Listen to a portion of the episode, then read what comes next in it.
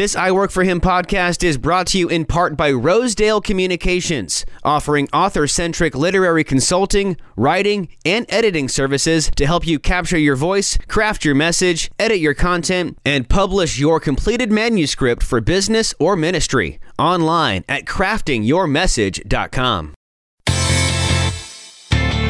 Hey there, it's producer Michael Miracle here. Thanks for listening to the I Work for Him podcast. We are your on air resource as a workplace believer. And check out our website for tons more I Work for Him resources. We've got blogs and podcasts and reading material and all sorts of fun stuff there, plus a link to listen to the live show several times a day. Yep, head to the website that's iworkforhim.com. I work the number for him.com. And the listen tab's up there on the top left. Click that, then click the live link, and you can listen to us live every weekday. That's iworkforhim.com. I work the number for him.com. And now let's go ahead and kick off what we all came here for, hearing more about connecting what we learn on Sunday with what we do in our 9 to 5. This is the I Work for Him podcast. Hey, welcome to I Work for Him this afternoon as we broadcast from Bend, Oregon. That's right, back in Bend, Oregon, courtesy of the World Changer Network. Check them out online, worldchangernetwork.com, worldchangernetwork.com. Hey, we'd love to invite you to interact with us online. That's right, Jim. So people can um, check us out on our I don't know. Let's say today, let's pick our Twitter. Okay. I have wow. a challenge with Twitter, so I'm going to try to, t- you know, tweet more stuff. We hear amazing little snippets from our guests, and um, God is just moving, and so that is just one way for people to connect with us. But I work for Him on almost every social media platform.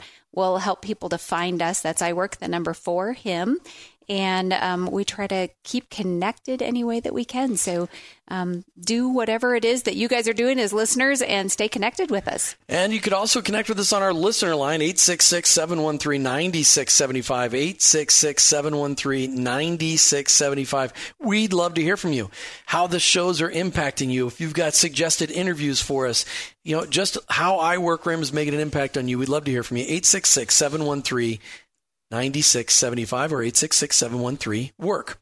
As we said, we're on location in Bend, Oregon, courtesy of the World Changer Network.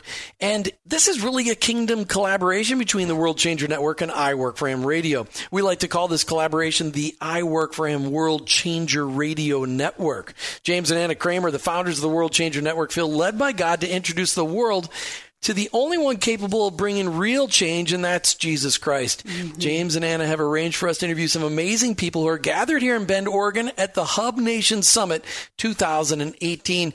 Today we're interviewing Ben Lim. Ben Lim can be found online at b100lim.org. That's L-I-M.org.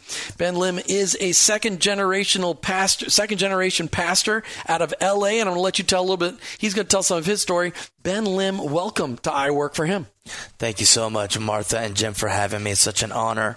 And uh, what a beautiful day here in Bend, Oregon. Oh my goodness, yes. It, it's amazing. It's it's you know to wake up every day and see mountain peaks off in the distance. It is stunning, like, gorgeous. It's amazing. When I arrived, when I landed yesterday on the airplane, I just gasped and I said, "Oh my gosh, this is like the most beautiful scenery that I've seen in a long time." Oh. Well, so. you've spent a lot of time in some dry, arid regions. You've been in the Middle East a lot. That's correct. Yes. So you don't get a lot of snow-capped mountains there. Uh, no, not at all. But you know, we get a lot of Sahara desert and a lot of sand. But you know, some for some people that's very beautiful and gorgeous as well. Oh yeah, God but, uh, likes variety, so there is a variety, and that's you know, it's great to see what He created here. He definitely does. So Ben, tell us a little bit of, of some of your story. How did you come to be? I, I know I've already said you're a second generational pastor. How did you come to be a follower of Jesus, and how did you come to be a traveling itinerant evangelist? Yeah, so a little bit about my story. I was born uh, Uh, in a Korean traditional pastor's family. My dad is a traditional pastor, and I just love that man of God. Uh, happy belated Father's Day to you as well.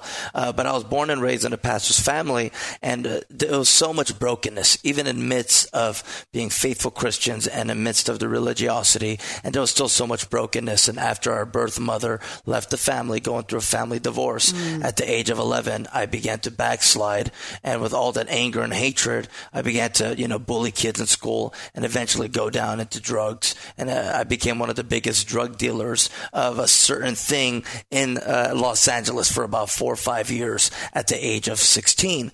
And uh, so I was living this life of, of darkness, you know, gang activity and violence and drugs uh, for a majority of my middle school to my high school years. But around then, that's when I saw my father become my father. He was a distant pastor and he became a loving, saving, uh, gracious father. And my stepmom as well, she was a prayer warrior. And so they prayed me into salvation. And literally at the age of 18, as I ended high school, uh, there was a desperation for the Lord. Mm. And I said a simple prayer. And I said, God, I hate my life. And I know my life is meant to be more than this. So if you're real, answer my prayer tomorrow about leaving the country. And literally the next morning, my dad come, comes in. He wakes me up and says, Ben, do you want to go to Australia? And uh, uh, it was with the YWAM Youth with a Mission. Uh-huh. And I, I left about one month later, and my life got radically changed as I began to experience God in a different culture and context with all of these young people. Young people on fire for Jesus, doing community living. Now that has to be a miracle. And here I am, shaved head, big baggy clothes, you know, spirit of anger just beaming out of me. But God began to work on my heart because I knew that He saved me from that past life. And when I entered into the new season, the new place in Australia, I gave Him my everything. And one of my friends, uh, he's the leader there and his best friend had Philippians 121 tattooed on his heart, which is uh, to live as Christ and die as gain. Mm. And one day, as my leader and his friend with the tattoo, as uh, my uh, the person with the tattoo, excuse me, as he was uh, proposing to his girlfriend at the edge of the ocean, a big wave comes and they both fall 30 feet into the ocean. Waves and caves and caverns are there. And they could not find Jeremy, the young man with the tattoo over his uh-huh. heart. And when I heard that story about a young 24 year old missionary who lived for Christ and died as gain, which is Philippians 121, that tattoo. And when I heard uh, uh, Jeremy's story that he lived for Christ and he died to gain, Mm. That just wrecked me and that gripped my heart. And I said, I want to be a radical for Jesus. And that was 18. When I was 18 years old, that's a little over eight years ago now. And uh, here we are. So that's a little bit about my story. it's, it's hard to keep up with that. And we're excited about having you here on I Work for Him because it is just exciting to hear how God is moving. And I know that God is moving in amazing ways.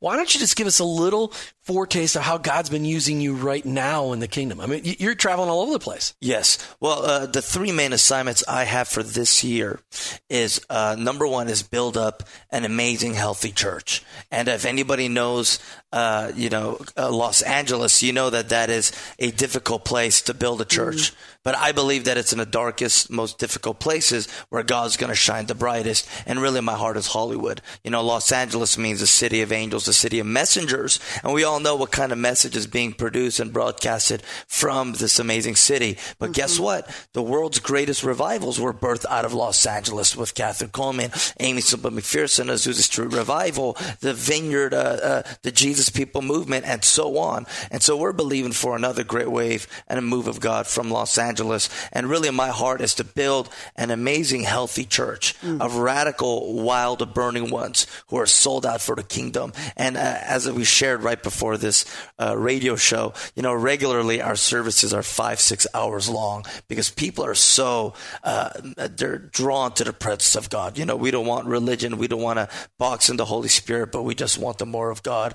And uh, so, number one, uh, build up an amazing, healthy church family of radical, burning ones. And the second thing is uh, to build creative mediums for the gospel to reach the world. And right now we have three feature films we're working on. Okay. Uh, one of our films is called Salvacion. We have a private screening in August in just about two months. And uh, our director believes that it's going to win the Sundance Film Festival. We've really? already invested 15 grand into it and, you know, we're going to be investing more into it. But just the level of creativity and the level of excellency that is being produced into these films that we're making mm-hmm. is just incredible. You know, there's a lot of great films that are out there, but I believe there needs to be something a little bit more raw that's mm-hmm. going to speak not just to the Christian group, but as well to the world. And and that kind of stuff is starting to really come out of Christianity, though, these raw films, you know, just the release recently of I Can Only Imagine was a pretty raw film. Did you get a chance to see that? I actually did not. I should, though. That's about as raw as, as I have seen a Christian film. I mean, it was a it was and it's done incredibly well because it was real and it dealt with abuse at home and it dealt with broken homes and it dealt with divorce and it dealt with. I mean, it it, it dealt with some good stuff. I mean, it was was great, and it showed the message of Jesus at But- the center of it. But I love that that's a direction that you're going because um, the world is hungry for that. And so, if you can tell us real quick, what is the what is the meat behind the story, or what is the um, what what's the draw in for Salvacion? Well, for this movie Salvacion, uh, it was filmed during our time in Mexico, just about two months ago, going into the largest red light district in North Korea. So being amongst the prostitutes, the brothels, going into the orphanages, seeing these children who have no fathers and mothers, and as well going into the prisons and encountering the murderers and the mm. cartel gang members in these prisons. And as we began to film this movie, it was all protracted around this young little boy who was abandoned at a young age and he was left with hopelessness but he received salvation or salvation ah. down the line. And it's just it's just so gripping because the scenery is just so real and raw and it really brings you into the heart of the difficulties of Mexico and what it's like in that nation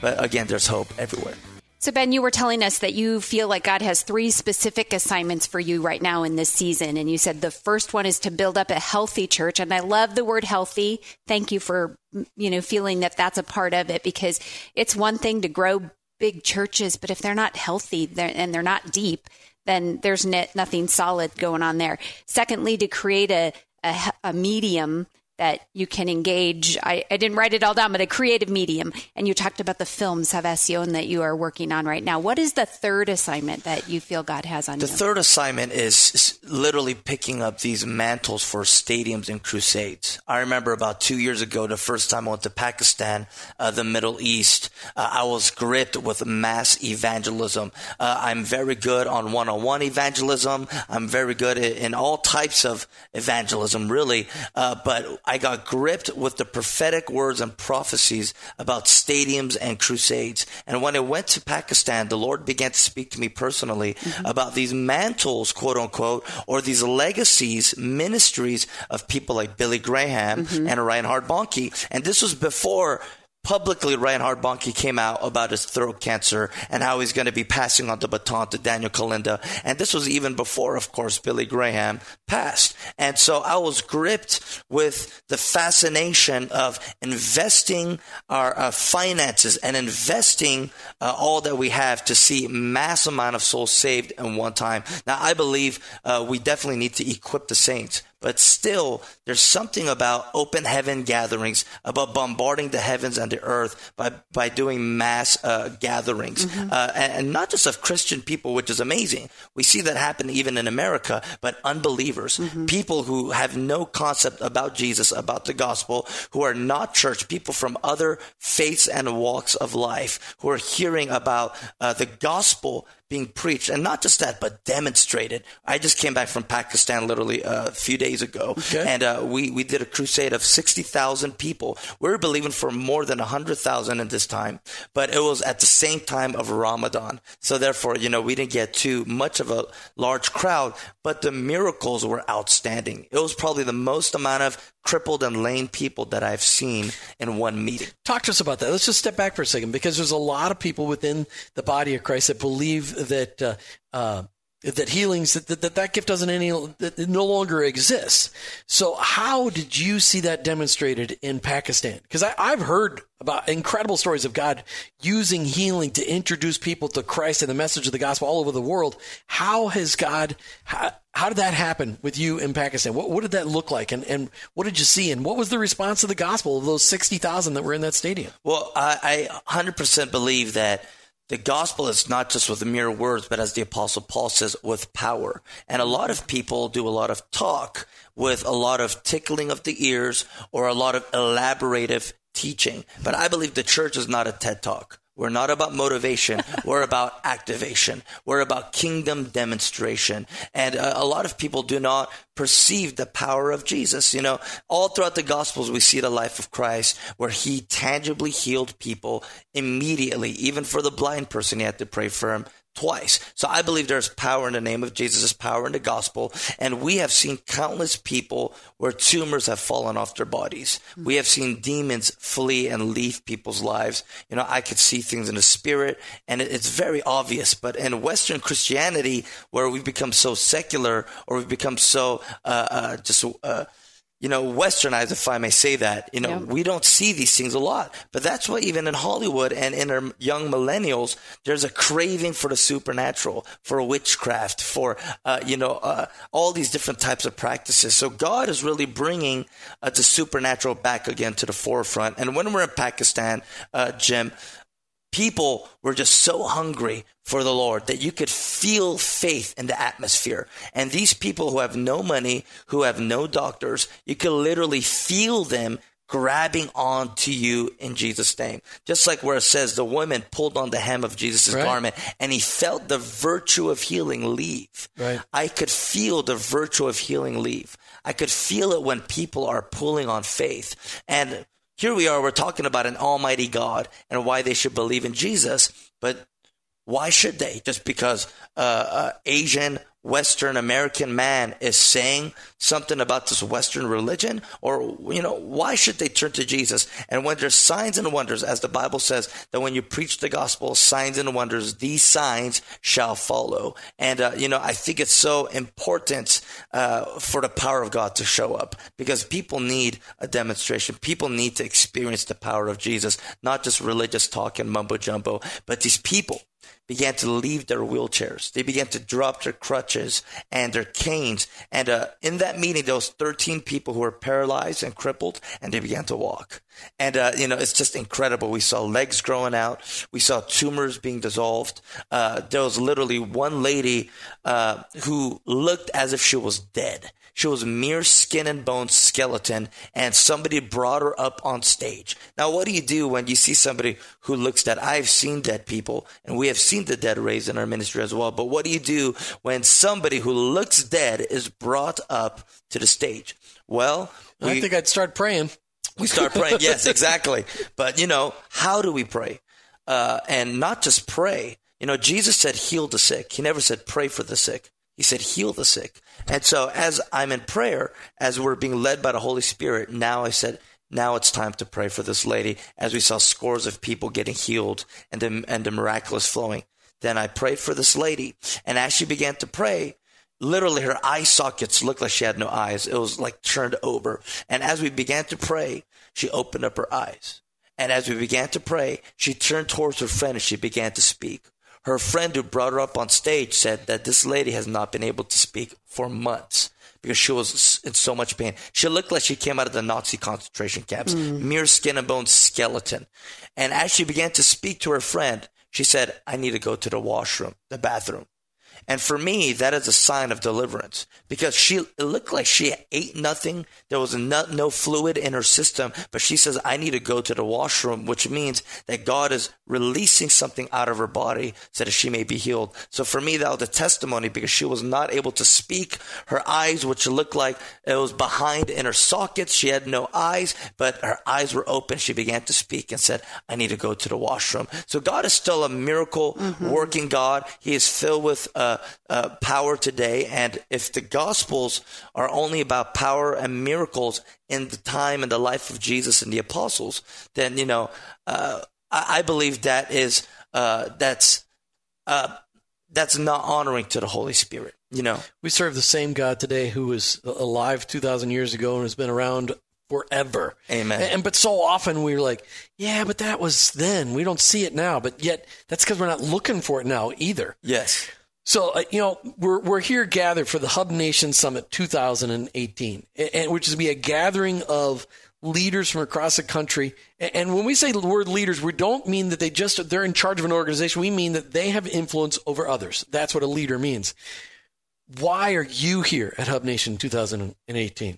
Well, I believe I'm here because I carry uh, a pivotal piece to connecting the dots for this millennial generation. Mm-hmm. If we do not reach this young generation, this millennial generation, then you know, what is the future of America? Really, what is our Christianity? What is our faith ending up into where are we heading. And I believe that I carry a pivotal piece to creatively um, connect and reach the older generation with this current millennial generation, and not only to connect and to reach them, but as well to uh, connect platforms where they will understand what the gospel, the good news of Jesus Christ is all about, and to help prepare them in their identity for the second coming of Christ. In speaking that into the millennials, but also into the older generations, people like us in our 50s and the 60s, and people that are you know retired in, in their 60s and 70s is some of the vision that God given you in connecting those generations so that the older generations can pour into the younger generations? Because that's something that's missing in the body of Christ. Discipleship and mentoring and, and, and really the living of life together and the sharing of wisdom. That because of how our I mean, it, it, has God been saying that at all to you? Because that's something, boy, I, I see such a desperate need for it. That the millennial generation needs. They need dads and older, you know, spiritual fathers and spiritual mothers in their lives. We absolutely do. And I believe, as it says in scriptures in Malachi chapter 4, that he is turning the hearts of the fathers to the sons and hearts of the sons to the fathers. And everything has to do with the family unit first. It does not happen in the government and the education. We cannot blame what's happening on the news or what's happening in the White House. We need to focus on what's happening in God's house. And I, I firmly believe that God is bringing a restoration, as I've seen in my own life with my own father, mm-hmm. with my own pastor pastor, there is a restoration that's happening in the families, and that's where we're going to become effective witnesses for the world. Marriage is the fabric, fabric of society. That's it was God's game plan. Yes, marriage 100%. and family. Yes, sir. And that's something we need to get restored. All right, we're talking with Ben Lim. He's an international evangelist. He is a pastor of a church in Koreatown inside Los Angeles, and he is a second generation pastor. You can check him out online for all of the information about him. B100lim.org, B100lim.org. Ben, why B100 Lim? That's kind of a funny. Why isn't it just benlim.org? Well, I think Ben Lim was taken up and we're going to be changing very soon. But growing up in my younger days, as my name is Benjamin, which talks about the hundred dollar bills, which talks about being hundred percent. So B one hundred, it talks about B one hundred in every way of your life. Yes, got it. I love so, that. So there's a there's a message in there. You're hundred percent sold out for God, hundred percent all in. Amen. That's um, So I love that. So Ben, one of the things you know you were just sharing about um, your ministry to the to the millennials, and uh, in in perspective of that, what do you think is the most important message that the body of Christ needs to hear from you right now? Uh, I believe the most important message right now it's really the turning of the fathers to the sons and sons to the fathers, okay. which is what we shared right before this mm-hmm. commercial break, which is the restoration of the family unit. I believe God is bringing honor back to the fathers and honor back uh, into the home, and we see uh, different things happening slowly but surely. And I believe that again, there's honor that's being restored. Uh, and so, what does that mean? The generational blessings are not flowing in the way that it should. Mm. And we all know that God is a God of Abraham, Isaac, and Jacob. God is a tri generational God. But if there is no honor, uh, if the parents continue to uh, you know aggravate the children, if the children are continuing to be proud and arrogant towards mm-hmm. the parents, then how is there going to be honor or a flow of the generation of blessings? And I believe that there's so many things that God wants to give to the millennials, to this young generation, but we just need to learn to be quiet and honor our fathers and mothers and trust and just receive and believe that there's something important that the young voice has because a lot of millennials, young people, even uh, for myself growing up, uh, we believe that there's something special that God's given us. Mm-hmm. And, you know, some people can call it entitlement, can call it pride, uh, but we believe with all confidence that there's something God's given us. And when fathers and mothers actually give a platform rather than try to control and overbear. But when pops and moms, when dads and moms give a platform to try to raise up and lift them up and elevate together, not just in foolishness by releasing and sending off too quickly, but together as the family of God, side by side, then I believe that's going to be the greatest demonstration of this move of God in America and in the world. Could you have ever imagined when you were in your state of rebellion and, you know, had not yet turned to where you are now that God was writing that into your story. Because what you you've lived out god doesn't waste that example but you are living it out in the flesh with your relationship with your father and the way you're both now serving him and proclaiming the word. That's correct. and I, I, I, believe 100% that every parent's desire is to see their children better off than themselves. Mm-hmm. If not, then, you know, why are they a parent? You know, then they're just very narcissistic and selfish. But I believe every parent wants to see their children on fire for the Lord, mm-hmm. no matter what it looks like. And I believe that in this season, we're going to see an uh, increase of return of prodigals. The prodigals are coming home. They're mm-hmm. coming back to the Father's house. Uh, your sons and daughters, as it says in the book of Joel and repeated in the book of Acts, they shall prophesy the word of the Lord. All right. So many children, I mean, they're trying to raise up their banners, you know, for this cause or for this movement. Right. And they're trying to be a part of a movement. You mm-hmm. see that? They want to be part of a family. When I was yeah. in backsliding in my old days, I wanted to be part of a family. I wanted to be part of something important and bigger than myself. And that became gangs and drugs. But these young people want to identify themselves with something that's greater than themselves. And when they realize that it has to do with Jesus, it has to do with this end times revival, with this move of God, then they're going to be empowered and feel valued. And there's going to be something shifting.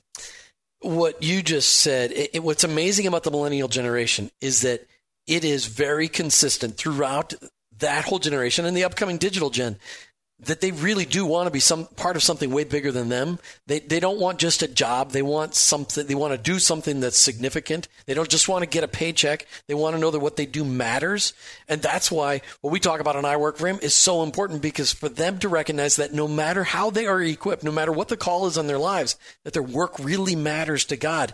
How have you seen your interaction? You know, your evangelistic platform, how have you seen that interact with the marketplace? And how have you seen as Christ following young people have recognized that their work really does matter to God, how do you see that transforming the, the communities?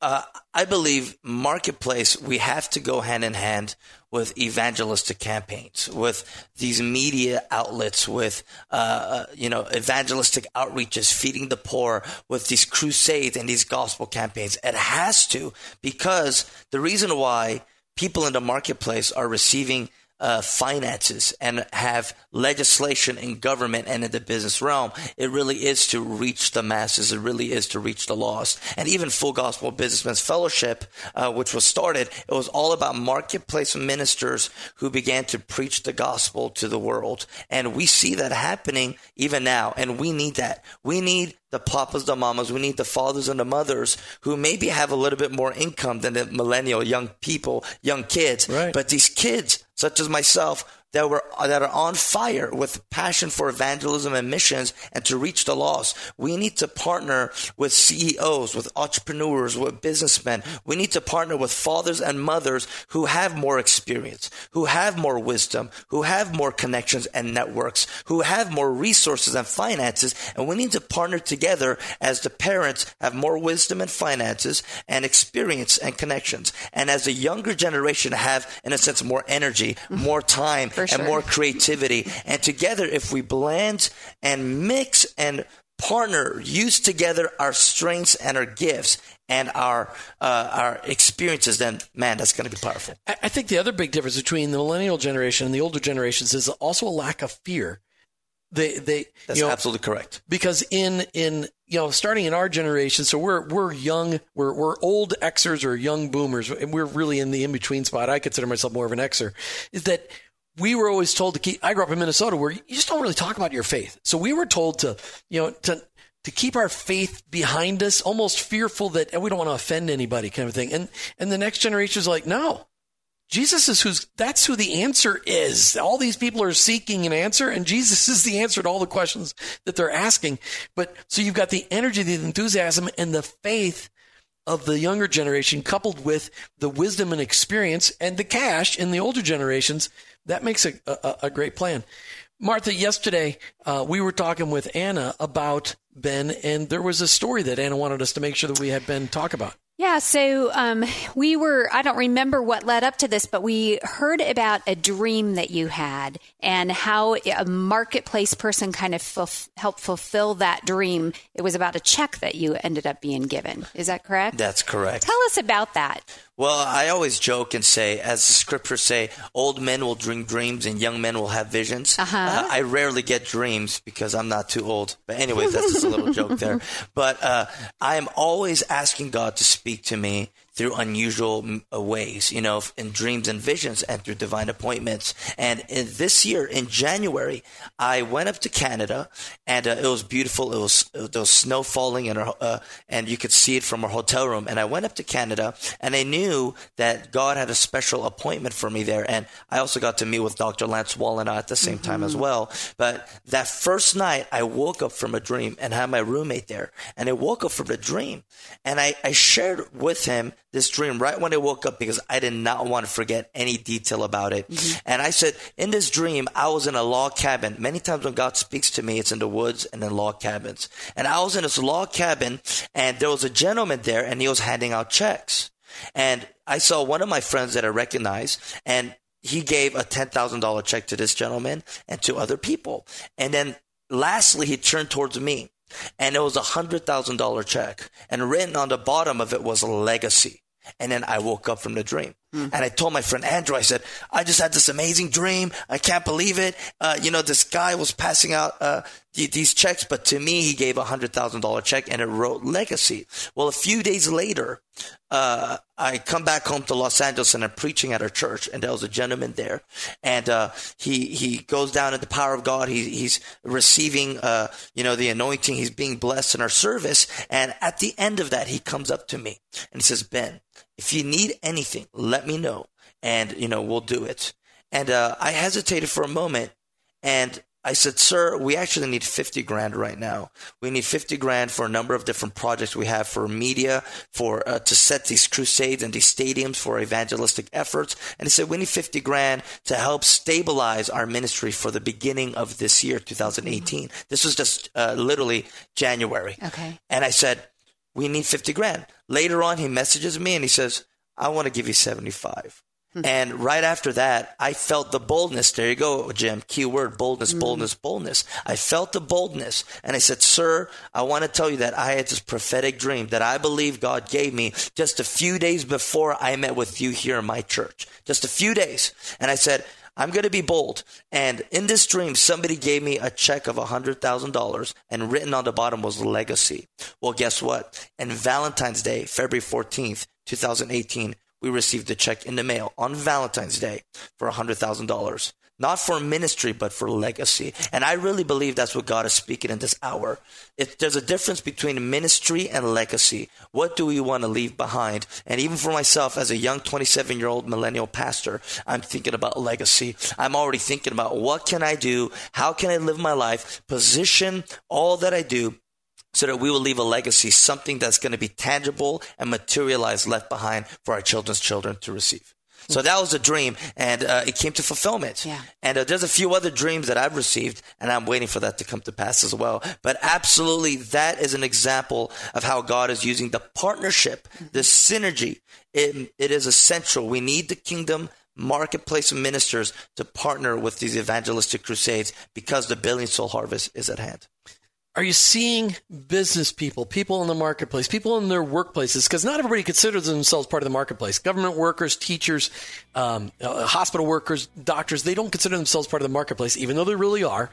They consider themselves, but they have a workplace and they understand, you know, Christ followers are waking up to this idea that they understand that their workplace really is a place of ministry, that really is a mission field. Are you seeing people waking up to that idea? And I'll let you answer that question when we come back from the break. We're talking with Ben Lim, Martha. This is this is exciting. This is what we've been we look for all the time. Well, it really is. And one of the things, and I'm sure you get this from people, maybe you don't, I don't know, but um, I just want to encourage you in your conversation with your generation because um, we know that God has great things for the millennials, and there are a lot of people out there kind of using that as a bad word, you know, and they, they see some of the negatives, but yet we're kind of responsible for some of those negatives in the generations above the millennials. Our kids are perfect. So even your conversation about saying, you know, that instead of the parents, you know, hovering around and making decisions, raise them up with honor and allow them to be all that God created them to be. So keep speaking that into everyone at all generations so that we're hearing that truth. So I just want to encourage you with that. But we've been talking I, oh, want, well, yeah. I want to make sure you ask, yeah. answer the question. Exactly. So I asked you a question right before the break. We're fighting for the microphone space. No, now. not at all. How are you seeing people waking up to that idea and putting into action, connecting their faith in their work and living that out? I believe there's a true hunger for people to understand their God given assignment and mandate. And whether that looks like being a, a, dentist or being an eye doctor or being a teacher, I believe uh, first and foremost, people need to understand what is their God given gifts and what do they thrive in doing? And a lot of people, I mean, uh, in the past generations, we see they spent uh, hundreds of thousands of dollars being in college tuition debt, mm. and they have a degree and they don't even use the degree, and they end up doing a job that they're so miserable in, and they hate, and they're so bitter, and they're angry at God, and they're wondering why. And God says, "I never told you to do that." Yeah.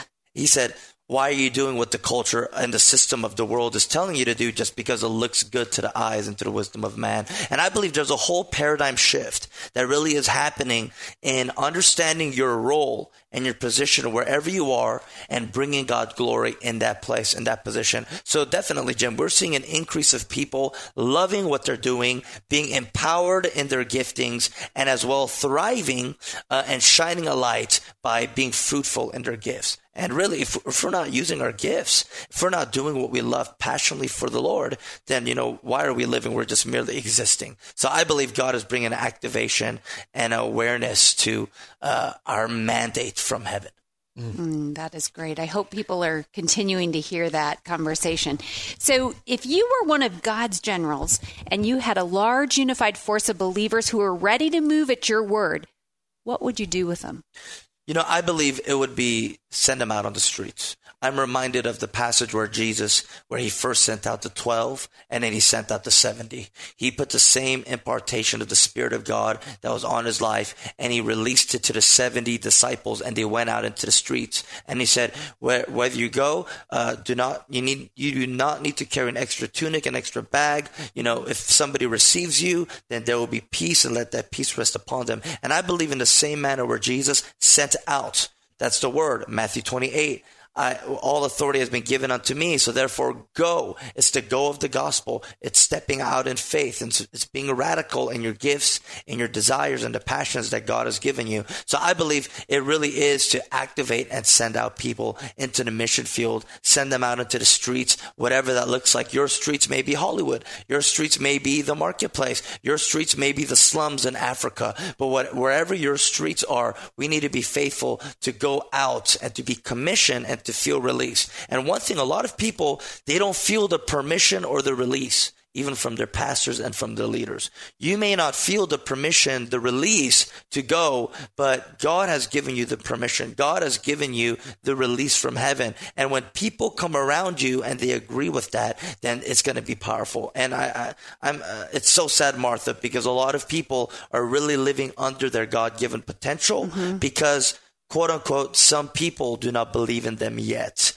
So, how do you think we communicate that? How do we do a better job of helping them to understand that they've already been released to go do whatever God has called them to do in their with whatever mantle they're carrying? Well, I think uh, once again, it starts with the parents. Mm. It starts with the priests. It starts with the leaders, the influencers of society. We see even in the book of Joel that it says, uh, you know, the priests, uh, the fathers, uh, the Levites. It is the leaders of society where we bear more responsibility on our hands. Well, you know, and we're we're going to be responsible in the long run. So I think uh, for parents for pastors, for leaders, we need to first have the paradigm shift where we understand, as Martin Luther said in the Great Reformation 500 years ago, every believer is a priest. Every believer has been commissioned to work the kingdom mandate. And once we believe 100% that it's not just about the clergy, but it's also the laymen, once we understand that it's not just about the 1% of the church mm-hmm. that's going to be preaching from the pulpit,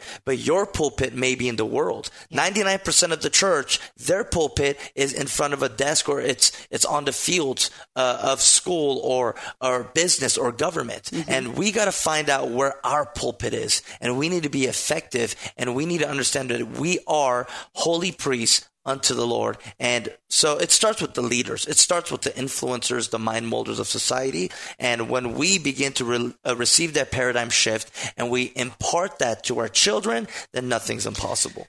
We're talking today with Ben Lim. Check him out online, b100lim.org, b100lim.org. We're here, Ben, because of the World Changer Network. And when you hear about the World Changer Network and you hear about the things that are going on, what excites you most about that platform? Uh, I believe it's the creativity of wanting to collaborate together. And again, the key word is collaboration or it's unity. Yes. I believe that there needs to be more platforms where different people from all uh, echelons of society where we just come together with no agenda but God's kingdom, no agenda but seeing souls reached, seeing our dreams advance, seeing the word of the Lord move forward. And I believe platform like uh, World Changer, platform like this, it really is allowing people to let down their safeguards and their defensive mechanisms and to come together and to celebrate each other. You may be different from me. You may be different from my gifting and from what I believe I'm called to. But together, when we celebrate one another and we learn to collaborate and unify under the banner and the headship of Christ Jesus, then I believe something beautiful is going to happen. So I'm really excited, even over the next few days, of the creative, collaborative works that's going to be released and come out. And that's going to destroy the works of hell. And that's going to reach millions and billions of souls. I'm really excited about that, Jim. Mm, me too. Absolutely. Martha. You know, so we know that you have a church that you are speaking to. You're speaking in and you're carrying this mantle of stadiums and crusades. What is what is that looking like into the future for you? Uh, how far into Are the there future? oh whatever God's telling you, I don't know. Well, this year, our ministry, we're believing to see 500,000 souls saved. Last year, 2017, Ben Lim Ministries, we saw two, two, excuse me, we saw 140,000 souls. But this year, we're believing, endeavoring to see 500,000 souls. In one month's time in July, uh, we already rented out a stadium in Tijuana, Mexico. We're believing for 50,000 souls there. And also, we're going to be going back to Africa by the end of the year. And again, all of these creative feature films and these dynamic uh, ways where we're going to preach the gospel and convey the message uh, to the world. So, literally, in this year, 2018, we're believing for 500,000 souls. So, we would appreciate all your prayers. Yeah. So if you have 50,000 people in a stadium in Tijuana, talk to me about who does the follow up. I mean, those people, they, they hear the message of the gospel, the truth of Jesus, and they are absolutely wanting to surrender to him. Who, who does the follow up? Who's doing the discipleship? Who's coming alongside of them to, to lead them? How's, how's the follow up work with Ben Where, uh, Ministries? well, well, every region, every country, we do it a little bit differently. Mm-hmm. But uh, in Tijuana, the apostolic leaders, the pastors, uh, they are going to be collecting the data and the statistics, and they're going to be connecting them to local churches. Like in Pakistan, the strategy was different. In Pakistan, be. yes, in Pakistan, because we had to rent out buses, what happened was every bus, we're starting a local home group. Every bus. And so I think we rented out around 300 uh, buses in Pakistan. So every single Wow. bus is going to be a local home group because that bus They comes from, from exactly different way. areas. Yeah. So once the leaders there, they recognize who is quote unquote a possible leader that can be accountable and that can be raised up, that person will have the responsibility to start a home group church. And again, that multiplies all around the world. And so that's a strategy, but every region, every country has a different strategy. And I think that's how we need to approach it. Sure. All right, 30 seconds. Tell me just one thing that the Lord said, Hey, Ben, I want you to share it with the I Work for Him audience. One thing that the, this body of Christ needs to hear from Ben Lim. We have just ended a 70 year cycle. The embassy has been moved to Jerusalem. Israel became a nation in 1948. 1948, that was the same time that uh, there was uh, the latter rain outpouring in Battleford, Canada. That was when prophecy and signs and wonders began to move at a different rate and, and capacity. We have just ended a 70 year cycle and we're entering into a new 70 year cycle. So get ready with what, what God's going to do. It's going to be incredible. Ben Lim, it's been an amazing time on Thank the air Thank you for today. having me, Thank- and I'm I appreciate you, we're, too. We're grateful to have you. Check Ben out online, b100lim.org, b100lim.org. I, I'm excited. I, I share this podcast with everybody that you know, just to inspire people to see that the that the that God is moving vibrantly around the world. Mm-hmm. You're listening to I Work for Him with your host Jim and Martha Brangenberg. We're Christ followers. Our our workplace it's our mission field, but ultimately I work for Him.